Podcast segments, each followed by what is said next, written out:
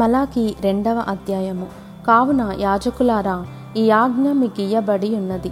సైన్యములకు అధిపతియగు యెహోవా సెలవిచ్చినదేమనగా, మీరు ఆ ఆజ్ఞను ఆలకింపకయు నా నామమును ఘనపరచునట్లు మనఃపూర్వకముగా దానిని ఆలోచింపకయు ఉండిన ఎడల, నేను మీ మీదికి శాపము తెప్పించి మీకు కలిగిన ఆశీర్వాద ఫలమును శపింతును. మీరు దానిని మనస్సునకు తెచ్చుకొనరైతిరి గనుక ఇంతకు మునుపే నేను వాటిని శపించి ఉంటిని. మిమ్మును బట్టి విత్తనములు చెరిపివేతును, మీ ముఖముల మీద పేడ వేతును, పండుగలలో మీరు అర్పించిన పశువుల పేడ వేతును, పేడ ఊడ్చివేసిన స్థలమునకు మీరు ఊడ్చివేయబడుదురు.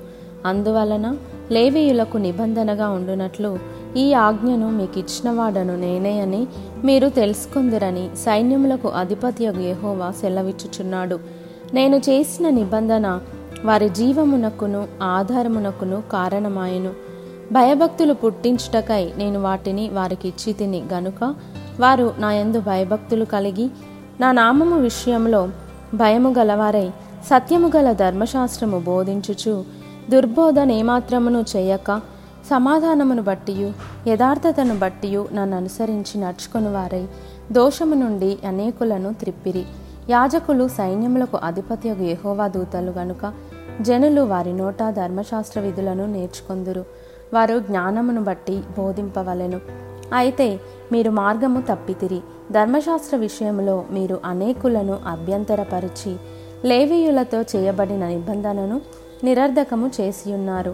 నా మార్గములను అనుసరింపక ధర్మశాస్త్రమును బట్టి విమర్శించుటలో మీరు పక్షపాతులు గనుక జనులందరి దృష్టికి మిమ్మును తృణీకరింపదగిన వారినిగాను నీచులనుగాను చేసియున్నాను అని సైన్యములకు అధిపతియగు యెహోవా సెలవిచ్చుచున్నాడు. మనకందరికీ తండ్రి ఒక్కడే కాడా? ఒక్క దేవుడే మనలను సృష్టింపలేదా? ఇలాగుండగా ఒకరి ఎడల ఒకరము ద్రోహము చేయుచు మన పితరులతో చేయబడిన నిబంధనను మనమెందుకు తృణీకరించుచున్నాము?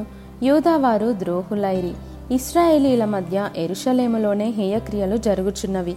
యూదావారు యెహోవాకు ప్రియమైన పరిశుద్ధ స్థలమును అపవిత్రపరిచి అన్యదేవత పిల్లలను పెళ్లి చేసుకొనిరి. యాకోబు సంతతి వారి డేరాలలో నుండి మేల్కొల్పు వారిని, పలుకువారిని, సైన్యములకు అధిపతియగు యెహోవాకు నైవేద్యము చేయువారిని యెహోవా నిర్మూలము చేయును. మరియు రెండవసారి మీరాలాగుననే చేయుదురు. యెహోవా బలిపీఠమును మీరు ఏడ్పుతోనూ కన్నీళ్లతోనూ రోదనముతోనూ తడుపుదురు. కాబట్టి ఆయన మీ నైవేద్యమును అంగీకరింపకయు తనకు అనుకూలము కాని అర్పణలను మీ చేత తీసుకొనకయు నున్నాడు. అది ఎందుకని మీరు అడుగగా, యవ్వన కాలమందు నీవు పెండ్లి చేసుకొని అన్యాయముగా విసర్జించిన నీ భార్య పక్షమున యెహోవా సాక్షి ఆయను. అది నీకు తోటిదై నీవు చేసిన నిబంధనకు పాత్రురాలు గదా, నీ పెండ్లి భార్య గదా. కొంచెముగానైనను దైవాత్మ నొందిన వారిలో ఎవరునూ ఈలాగును చేయలేదు. ఒకడు చేసినను ఏమి జరిగెను? దేవుని చేత సంతతి నొందవలెనని అతడు యత్నము చేసెను గదా. కాగా మిమ్మును మీరే జాగ్రత్త చేసుకొని యవ్వనమున పెళ్లి చేసుకొనిన మీ భార్యల విషయంలో విశ్వాసఘాతకులుగా ఉండకుడి. భార్యను పరిత్యజించుట నాకు అసహ్యమైన క్రియ అని ఇశ్రాయేలీల దేవుడగు యెహోవా సెలవిచ్చుచున్నాడు. మరియు ఒకడు తన వస్త్రములను బలాత్కారముతో నింపుట నాకు అసహ్యమని సైన్యములకు అధిపతియగు యెహోవా సెలవిచ్చుచున్నాడు. కాబట్టి మీ మనస్సులను కాచుకొనుడి, విశ్వాసఘాతకులు కాకుడి.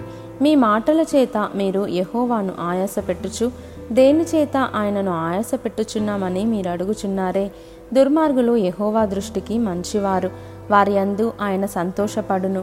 లేక న్యాయకర్తయగు దేవుడు ఏమాయను అని చెప్పుకొనుట చేతనే మీరాయనను ఆయాసపెట్టుచున్నారు.